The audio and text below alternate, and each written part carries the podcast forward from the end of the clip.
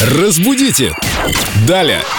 С нами Виктория Полякова, наш прелестный культуролог, знаток русского языка. И сегодня у нас имя, мне кажется, не русское, все-таки Прокруст. Кто был этот Прокруст и откуда взялось его ложе, и вообще как туда попасть, кто туда попадает? Не надо тебе туда. Здравствуйте, Виктория. Здравствуйте.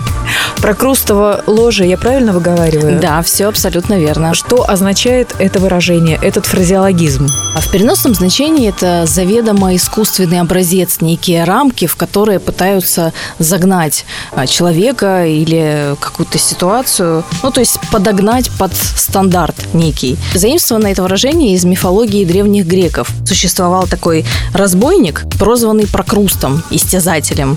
Он ловил прохожих и укладывал их в свое ложе. И если ноги бедолаги, которого он поймал, не дотягивались до его ложа, то он, соответственно, их вытягивал. А если же они были, наоборот, слишком длинными, он их обрубал. Прям современная пластическая хирургия. Так сказать, в начале времен. Античная медицина. Жестокий он был человек. Это выражение, как я понимаю, означает, что если ты какой-то творческий, если ты не соответствуешь каким-то определенным стандартам, то тебе не место в определенной организации или где-то, где такие люди не нужны.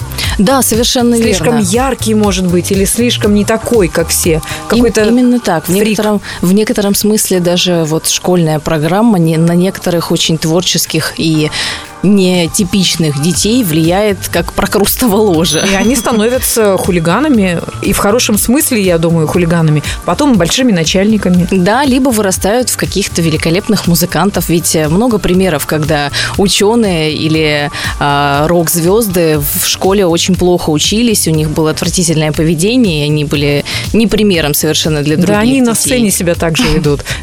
Семен никак это не комментирует.